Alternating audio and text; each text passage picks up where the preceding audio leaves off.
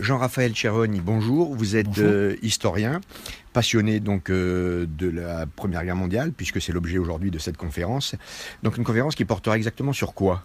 Alors, euh, ben, au sens large sur la Corse pendant la Première Guerre mondiale, et en particulier avec le concours d'amis venus du, continent, des régions où vraiment la guerre a, fait rage. on va essayer de, de, montrer à la fois ce qu'ont connu les Corses au front et comment la Corse a réagi sur son territoire. Alors justement, euh, des Corses euh, très impliqués dans ce premier conflit mondial, puisque je crois qu'on a euh, mobilisé jusqu'à plusieurs frères dans une même famille.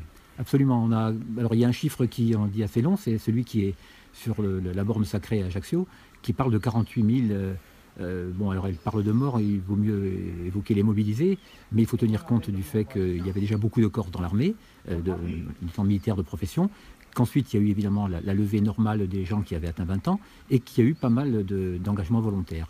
Donc euh, c'est vrai que parmi les, troupes euh, françaises, il y avait une forte proportion de Corses.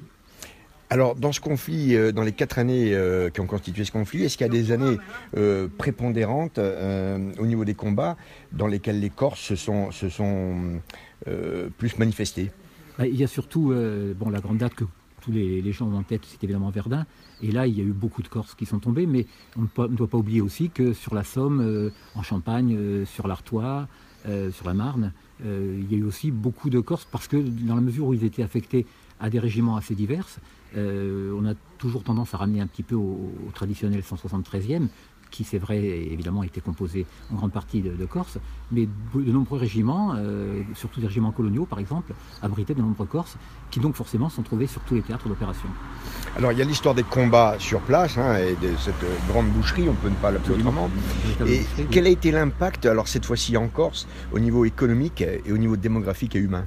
Bien, déjà, la Corse était sur une pente, on va dire, savonneuse, puisque depuis la moitié du 19e siècle, euh, elle connaissait des difficultés d'ordre économique. Par exemple, les, les, emblavures avaient reculé.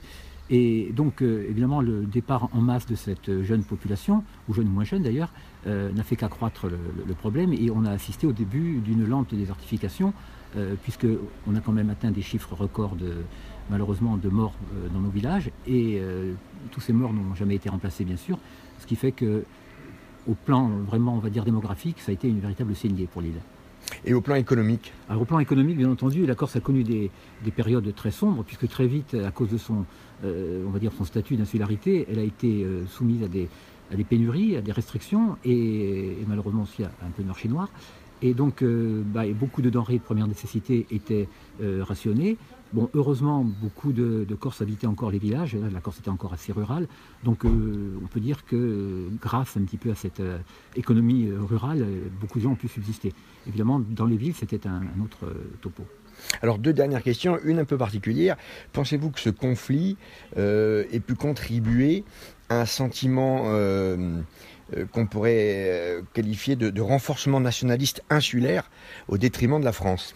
C'est-à-dire qu'il y a, après ce conflit, ce qu'on a appelé la montée du corsisme, et c'est vrai que lorsque beaucoup de Corses qui ont réfléchi et qui se sont aperçus qu'après avoir donné euh, beaucoup pour la, mère patrie, comme on l'appelait alors, euh, la France bien sûr, euh, bon, la France ne faisait rien pour la Corse et que très vite, dans les années 20, 25, 30, on s'est aperçu que l'île connaissait le même état de sous-développement qu'elle connaissait avant la guerre.